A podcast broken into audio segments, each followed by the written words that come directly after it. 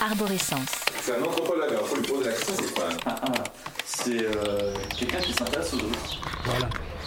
Et vous, vous êtes un doctorant ou comment vous êtes De vivre avec la nature est tout simplement évident. Non, on, on a bien à faire un truc de fond, hein, quand même. Oui. Institut des sciences sociales des religions contemporaines. Podcast. Ok, bon, Voilà, c'est très super, bien. Ça. Bah, Bah, bonne c'était chance, une- hein.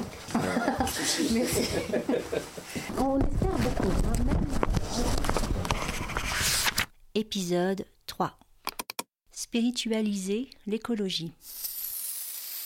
Ils et elles sont quelques-uns des porte-paroles incontournables d'une sensibilité écologique en Suisse romande.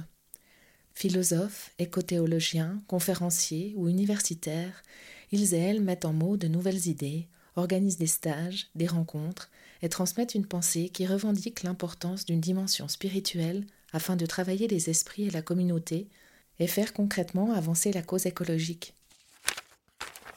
Toutes et tous racontent à leur manière un parcours de vie et une réflexion de fond afin d'initier un changement pour la société, pour soi-même ou dans le soin à la terre et aux vivants.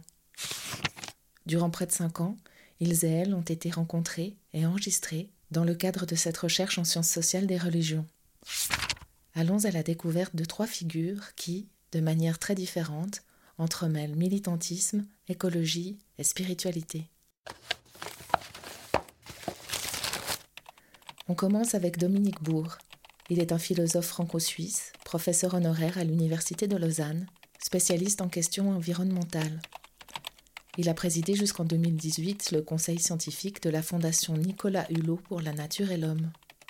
Auteur prolifique, il développe depuis quelques années une réflexion sur la spiritualité comme manière de renouveler le regard et la valeur que nous donnons à la nature et à nous-mêmes. Le côté écolo, il est venu au début de mes études supérieures à Strasbourg. En fait, j'ai fait trois licences, trois bachelors. hein. J'ai fait philo, j'ai fait théologie catholique et histoire de l'art. J'ai fait du droit aussi, mais enfin bon. Et donc là, c'est venu vraiment mais dès ma première année de philo. Et je me suis abonné à une revue qui s'appelait au départ Survivre et qui a fini par s'appeler Survivre et Vivre. C'était la revue de Grothendieck. Et Grothendieck, lui, avait fait la connaissance aux États-Unis de Commoner, biologiste hein, de haut vol, et Commoner avait fondé ce mouvement de chercheurs qui se dressaient contre le devenir, le passage des sciences à des technosciences. Et euh, évidemment, Grothendieck a complètement accroché à ça, ça lui a fait découvrir l'écologie. Et il est devenu, avec Pierre Fournier, un des acteurs très importants euh, de la naissance de l'écologie politique dans les années 69-70. J'ai lu, comme tout le monde à l'époque, le bouquin de Jean Dorst, qui avait déjà plusieurs années, hein, avant que Nature meure. Ensuite, euh, le reste de mes études m'a éloigné un peu de ces sujets. Et puis j'y suis revenu en faisant ma thèse, une thèse de philosophie de la technique. Et puis après, petit à petit, bien, si vous voulez, au début, quand j'ai commencé à voir ces enjeux écologiques, j'étais au contraire pour une écologie humaniste assez stricte, même pas tellement éthique, environnementale, tout. Puis j'ai énormément évolué. Et maintenant, je suis plus du tout sur ces positions-là. Et puis, ça fait, disons, depuis 2008-2009 que je commence à revenir à ces sujets, écologie et spiritualité. Sophie Soiton est philosophe et économiste, maître de recherche à l'Université de Lausanne, présidente et fondatrice de la Fondation Zoein, codirectrice aux presses universitaires de France de la collection L'écologie en question et Nouvelle Terre. Engagée dans l'économie sociale et solidaire, elle explore notamment la notion de revenu de transition écologique pour aider différents pans de nos sociétés à se réorienter dans la durabilité. Je dirais que c'est par l'économique et par, enfin par l'économique un peu alternative, par la promotion de nouveaux modèles euh, d'entrepreneuriat, de, de vivre ensemble, basé sur la démocratie, la participation, la liberté. Donc, alors c'est pas marxiste, mais ce serait plutôt Lynn Proudhon, associationniste 19e. ouais, ok. Une réponse, moi je viens de l'humanisme, voilà, de, de cette philosophie sociale euh, euh, qui prône l'associationnisme, euh, le regroupement des personnes, euh, la manière dont le collectif va arriver à, à peser euh, en intégrant le politique dans une forme de, de- de démocratie en fait économique. Et moi je m'intéresse à ces mouvements-là euh, et de voir comment euh, ils- ces mouvements, cette histoire et aujourd'hui, l'économie sociale et solidaire aujourd'hui tend à, à faire un, un- un contrepoids au seul paradigme de compétition, l'homme homo economicus, l'homme est égoïste, ouais. l'homme voilà. Et donc je m'intéresse à un autre paradigme, le care, le lien avec la nature, la reconnexion. Michel Maxime Heger est un essayiste et conférencier suisse actif sur les thématiques de l'éco-théologie, de l'éco-spiritualité et de l'éco-psychologie. En 2016, il est le fondateur du laboratoire de la transition intérieure porté au sein des œuvres d'entraide protestante et catholique Pain pour le prochain et Action de carême. Il promeut la figure du méditant militant qui incite à se transformer pour ensuite changer le monde. C'était en 93 où Pain pour le prochain a mis au concours un poste pour développer la dimension de politique de développement. J'ai postulé, j'ai été pris. J'ai fait surtout du travail de campagne à l'époque. Euh, c'était la campagne sur les mines antipersonnelles, la campagne Clean Clothes pour des habits propres. Et puis après, en 2002, j'ai été engagé par Alliance Sud. Et pour moi, c'était clair que mon engagement citoyen politique euh, en lien sur les questions Nord-Sud était complètement relié intérieurement à mon chemin spirituel. en disons 2003-2004, j'avais créé Diagonale, qui après devenu Trilogie, pour travailler sur cette dimension de double transformation. Parce que je mhm. me rendais compte que j'étais pas mal dans les milieux altermondialistes, euh, militants, ONG, c'était le début des forums sociaux mondiaux, mhm. où Alliance Sud était très impliquée. je me disais, mais on est dans l'horizontalité totale. En fait, c'est, on, travaille pour un alter-monde, on veut changer le monde, etc. Mais il y a très très peu de dimensions de verticalité et de spiritualité. Puis mhm. évidemment, j'étais je faisais beaucoup de retraites au monastère, j'accompagnais même des groupes et tout, puis, qui cherchaient de la prière, beaucoup de développement personnel aussi. Euh, c'était le début du développement personnel. Puis je découvrais que dans tous ces milieux que je fréquentais, euh, il n'y avait pas de prise en charge du monde et de ses problèmes. C'était quand même quelque chose qui était très mmh. spirituel, intériorité. Mmh. Euh, et pour moi, c'était, je me disais, mais il faut, euh, il faut une articulation entre cette horizontalité, cette verticalité, hein, ce travail de mm. transformation de soi et de transformation du monde.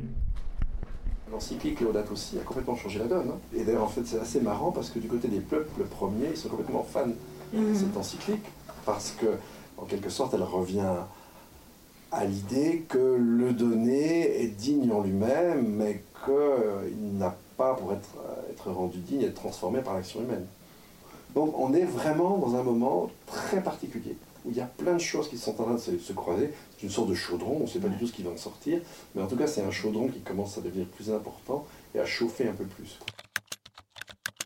En cherchant, alors il y avait à la fois ce côté de revisitation de la tradition chrétienne et de ses racines avec la dimension du christianisme oriental, mais aussi la recherche euh, avec Matthew Fox, avec le panenthéisme, avec euh, la, l'écologie, enfin toute la, théologie du process, mhm. où j'ai commencé à m'intéresser à ces auteurs anglo-saxons. Et je découvre aussi, ben, travaillant sur l'éco-spiritualité, ben, je tombe sur John Macy, et en fait, mhm. c'est là que j'ai.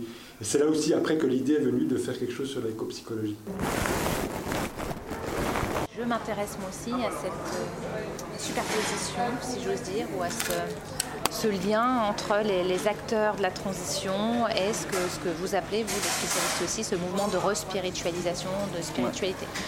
Ça veut dire, est-ce qu'il y a des, des, liens, des enchevêtrements, des parallèles, des superpositions entre le mouvement d'écologie intérieure, transition intérieure et transition écologique? Il commence à y avoir des personnes qui viennent en disant, mais est-ce qu'on pourrait éventuellement euh, faire quelque chose ensemble? Bah, typiquement, euh, le nouveau euh, directeur du théâtre de l'Orangerie à Genève, donc, qui est ce théâtre dans Paris de l'Orangerie, qui a monté un dossier pour travailler sur les questions de théâtre en lien avec les problématiques écologiques et de nature, et qui a envie, autour des pièces, de faire toutes sortes d'animations, genre café, philothéâtre, des choses comme ça, autour de d'une nuit d'été de Shakespeare. Il y a à la fois des pratiques et on voit des choses qui bougent sur le plan de la pensée. C'est à peu près en moyenne deux interventions par mois. Et c'est beaucoup autour de l'éco-spiritualité, mais aussi des dimensions intérieures de la transition. Globalement, euh, j'en ai tout le temps. Donc il y a vraiment beaucoup de demandes, il y a beaucoup d'intérêt autour de ce thème de l'éco-spiritualité. Dans le cadre de mes responsabilités d'enseignante au sein du master, mmh. de fondement et pratique la durabilité, donc plus simplement dans le cadre de mes recherches, on assiste aussi à une demande de la part aussi des étudiants euh, à une respiritualisation, à de nouvelles pratiques de gouvernance, mais aussi de spiritualité. On retrouve Dominique Bourg, cette fois-ci enregistrée lors d'une conférence intitulée Soirée effondrement et renaissance, financée par la Fondation Zoé. Le, principe même du d'une démocratie, c'est que c'est le citoyen électeur qui est le juge ultime des politiques publiques. L'objectif des politiques publiques, c'est d'accroître le bien-être. Hein, vous ne verrez jamais un élu se présenter devant vos suffrage en vous disant mon programme, c'est pour qu'à l'issue de mon mandat, vous vous sentiez tous plus mal. Le grand problème, c'est qu'avec l'environnement, on a une espèce d'écart. On a une espèce de, de gap, si vous voulez, entre nos dégradations et les effets de nos dégradations. Et donc, ce qui est le cœur de nos institutions, c'est-à-dire le moteur démocratique, le fait qu'effectivement nos élus, nos institutions sont là pour garantir qu'il y ait une certaine forme de bien-être. On a réussi à réduire ce qu'on appelle les pollutions, les dégradations très visibles. En revanche, depuis lors, ont cessé d'augmenter à une vitesse extrêmement rapide toutes les dégradations non visibles. Et la première des dégradations non visibles, même si ça va devenir de moins en moins le cas, eh bien, c'est le climat. Le climat pour un citoyen de Genève, c'est quelques jours de chaleur étouffante de plus l'été. Ça n'a pas de quoi effrayer un électeur. On voit bien que le problème, il est indirectement démocratique. Le vrai problème, il est anthropologique. On a un deuxième piège, c'est le piège moral. Quels sont les instruments qu'on peut trouver pour essayer de biaiser Pour essayer de faire qu'on aille quand même un peu plus vite dans la bonne direction et qu'on n'attende pas d'être confronté à de méga catastrophes. Parce qu'à ce moment-là, j'en suis désolé, mais il sera largement trop tard. J'ai voulu créer justement une fondation pour euh, soutenir ce genre d'initiative et dans ce soutien-là, on s'adresse vraiment, donc quand je dis on, il y a un conseil scientifique euh, présidé par Dominique Bourg, il y a un comité de pilotage des projets, donc un soutien direct à des mhm. projets, mais aussi beaucoup de vulgarisation, que ce ne soit pas juste réservé à une élite qui comprenne, mais au grand public, cycle de conférences bien sûr, mais vulgarisation. Oui, il y a aussi cette idée que je, souhaite vraiment valoriser, euh, c'est quoi une connaissance, c'est quoi un mhm. savoir? Il y, a, cette idée de d'approche un peu anthropologique des savoirs et de comment revaloriser des, des pratiques un petit peu ancestrales euh, intéressante dans les cultures traditionnelles, mais dans nos propres cultures aussi. Parce que ce que j'observe, c'est que les deux types de cultures, on est à un moment charnière. On a besoin de se réinventer, de se rapproprier sa propre tradition pour mieux voir l'avenir et comment le passé peut éclairer le futur. Le but, c'est développer les ressources intérieures pour pouvoir devenir des acteurs de la transition. Et puis les ressources intérieures, ça peut être nos motivations, mais aussi notre vision de ce qu'est la nature, de, ce qu'est les enjeux d'aujourd'hui.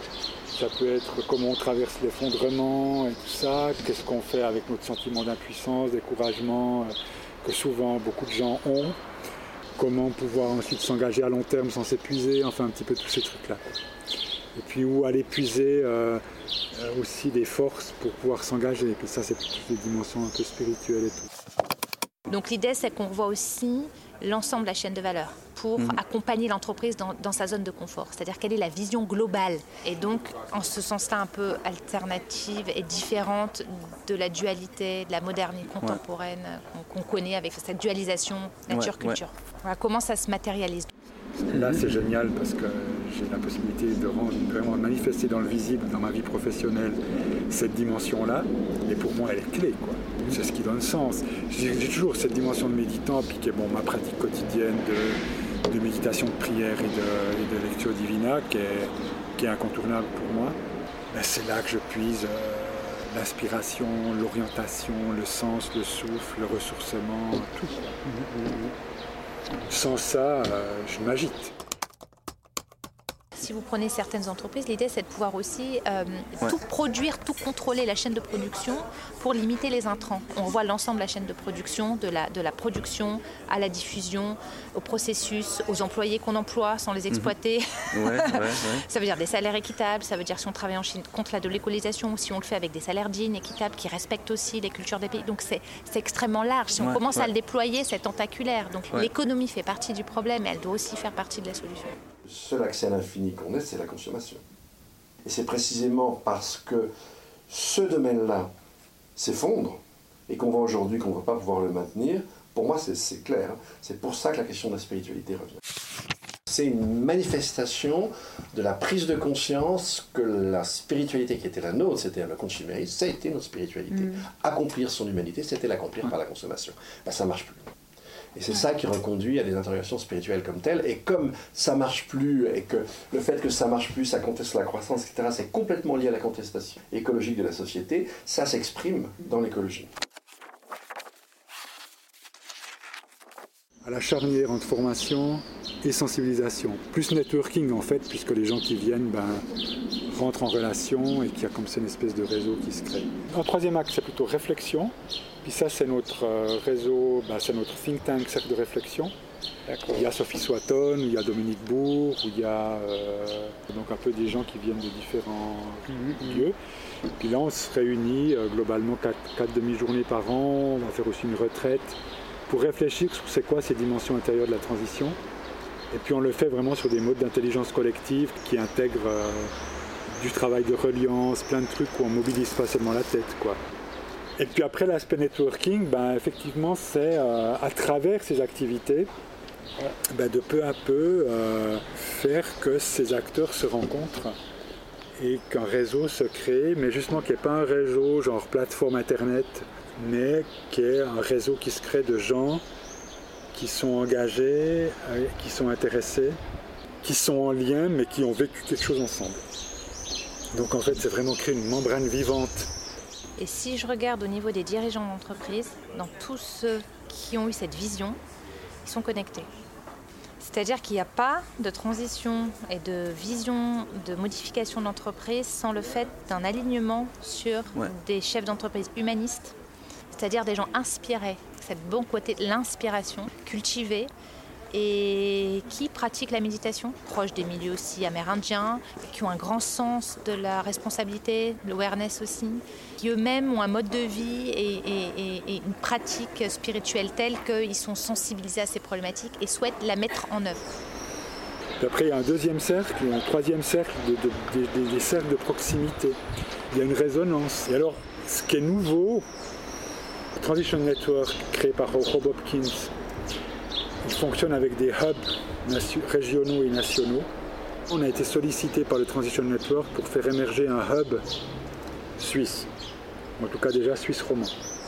Les points de croisement entre écologie et revendication d'un désir de spiritualité deviennent extrêmement forts aujourd'hui. Mm. Mais ils sont la conséquence du fait qu'on mette en avant des modes de vie, simplement. Et je dirais que la, la vague développement personnel était extrêmement forte tu peux trucider ton voisin, mais tu t'épanouis le week-end et tu es sympa avec les gens le week-end. Bon, quand il y a l'interface avec l'écologie, ça marche plus comme ça. Et puis ce qui devient aussi très fort dans l'écologie, c'était pas vrai il y a quelques années, le pape a bien compris ça avec son histoire d'écologie intégrale. C'est qu'on s'aperçoit vraiment qu'on ne peut pas dissocier les aspects environnementaux des aspects d'inégalité. Que c'est le recto et le verso de la même feuille. Et en fait, quand on regarde dans l'histoire, euh, les raisons d'effondrement d'une société, c'est soit les inégalités pures, c'est-à-dire des élites qui euh, condamnent à l'esclavage et carrément à crever de faim le peuple, et finalement elle crève de faim elle-même, ou alors qui tirent tellement la consommation que la société s'effondre. Mais la relation à l'environnement est toujours liée aux relations sociales. C'est toujours une expression des relations sociales. Et donc on ne peut pas séparer la relation autrui et la relation milieu. Pour moi, la clé maintenant de tout ça, c'est avec les gens, essayer de créer quelque chose puis tout se joue sur euh, du relationnel. Quoi. Alors ça prend plus de temps, mais alors ça donne une, euh, pêche euh, beaucoup plus grande. C'est tous ces, liens qui se tissent. Quoi. Rencontrer aussi des animistes, de, voir un peu concrètement comment les gens s'organisent, quels sont les, le lien à la culture, à la tradition, comment ça impacte sur la gouvernance, sur l'écologie, sur la protection des forêts, et puis le politique, comment le politique se rapproprie de ces questions.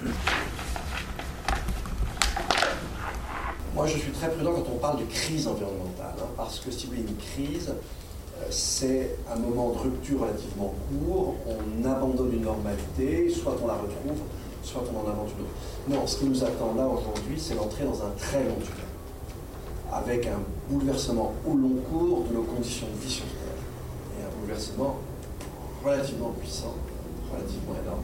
Donc ce n'est pas une crise.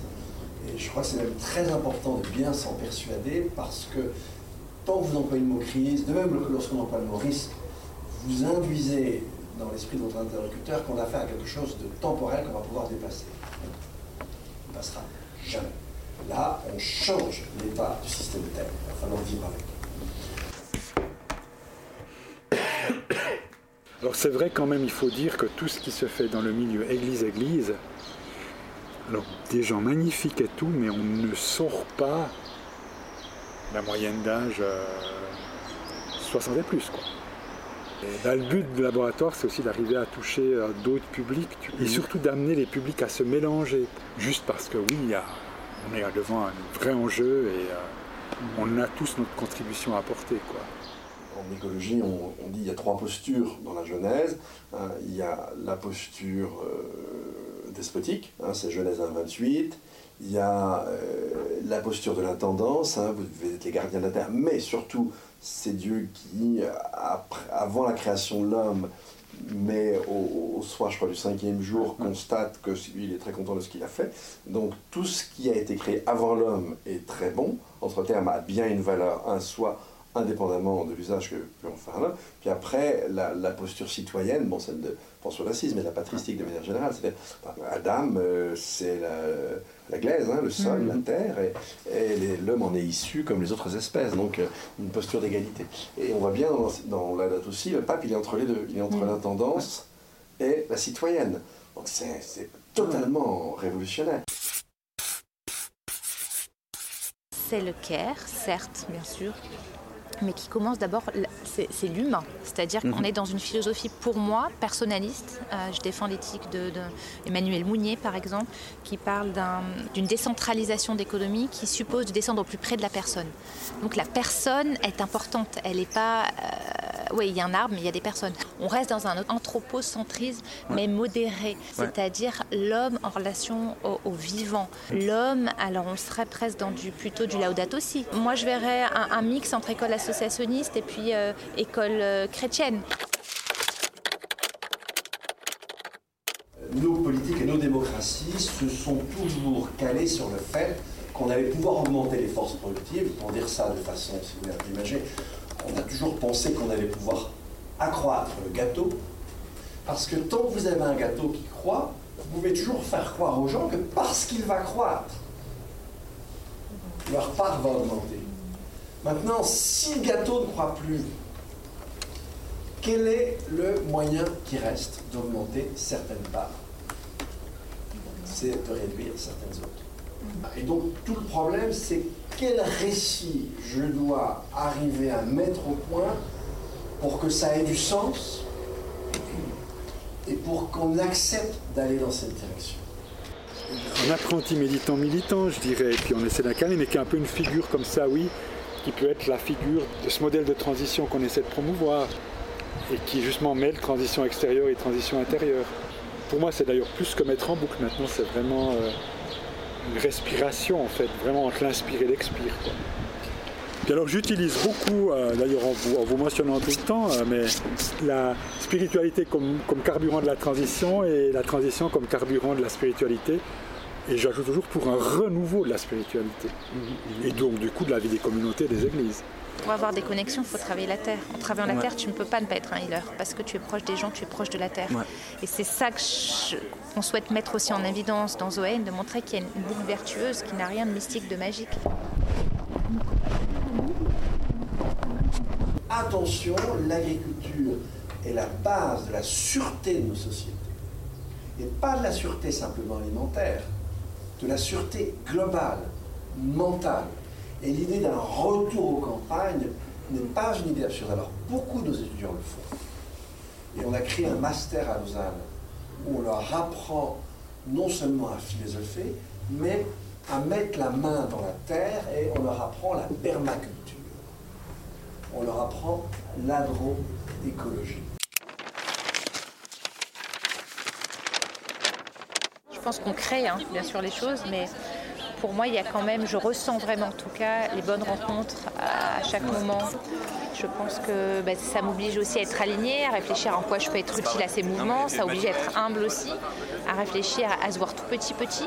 qu'est-ce qu'on fait nous dans ce mouvement? Je ne sais pas trop quelquefois, mais c'est de se dire tous les jours. euh, j'ai fait des stages de chamanique et je trouvais ça extrêmement intéressant en hygiène de vie. Je suis très aristotélicienne et de manière très pragmatique, je me rends compte que débuter sa journée euh, au quotidien en se disant ben voilà, euh, merci pour l'air que je respire.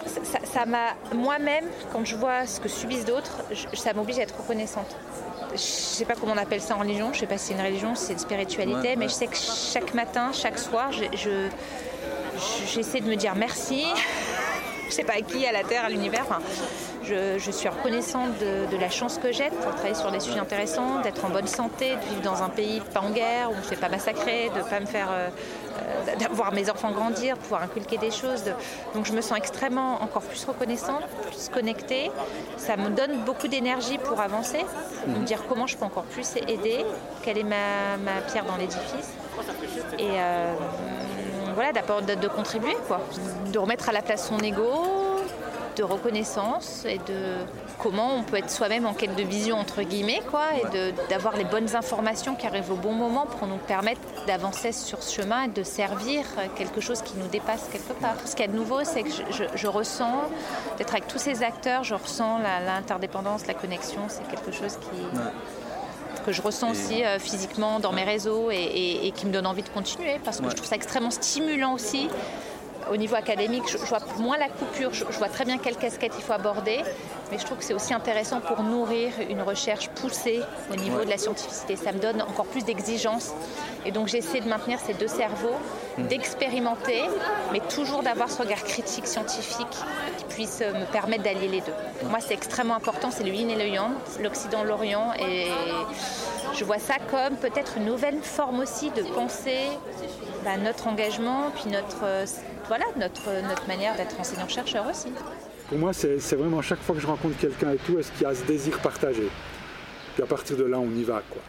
Il y a un autre monde euh, qui peut faire envie et qui n'est pas complètement une utopie et auquel on a envie de contribuer. euh, est-ce que vous avez envie euh, de devenir euh, participant de ce monde avec nous quoi? C'était Arborescence, spiritualiser l'écologie, un podcast réalisé dans le cadre du projet Arborescence de l'Université de Lausanne, une recherche en sciences sociales des religions menée par les anthropologues et sociologues Irène Becci, Christophe Monod et Alexandre Grandjean, avec les témoignages de Dominique Bourg, Sophie Soiton et Michel Maximéguer. Médiation scientifique et réalisation, Julie Enoch. Retrouvez également le livre et les activités du programme Arborescence sur www.unil.ch arborescence.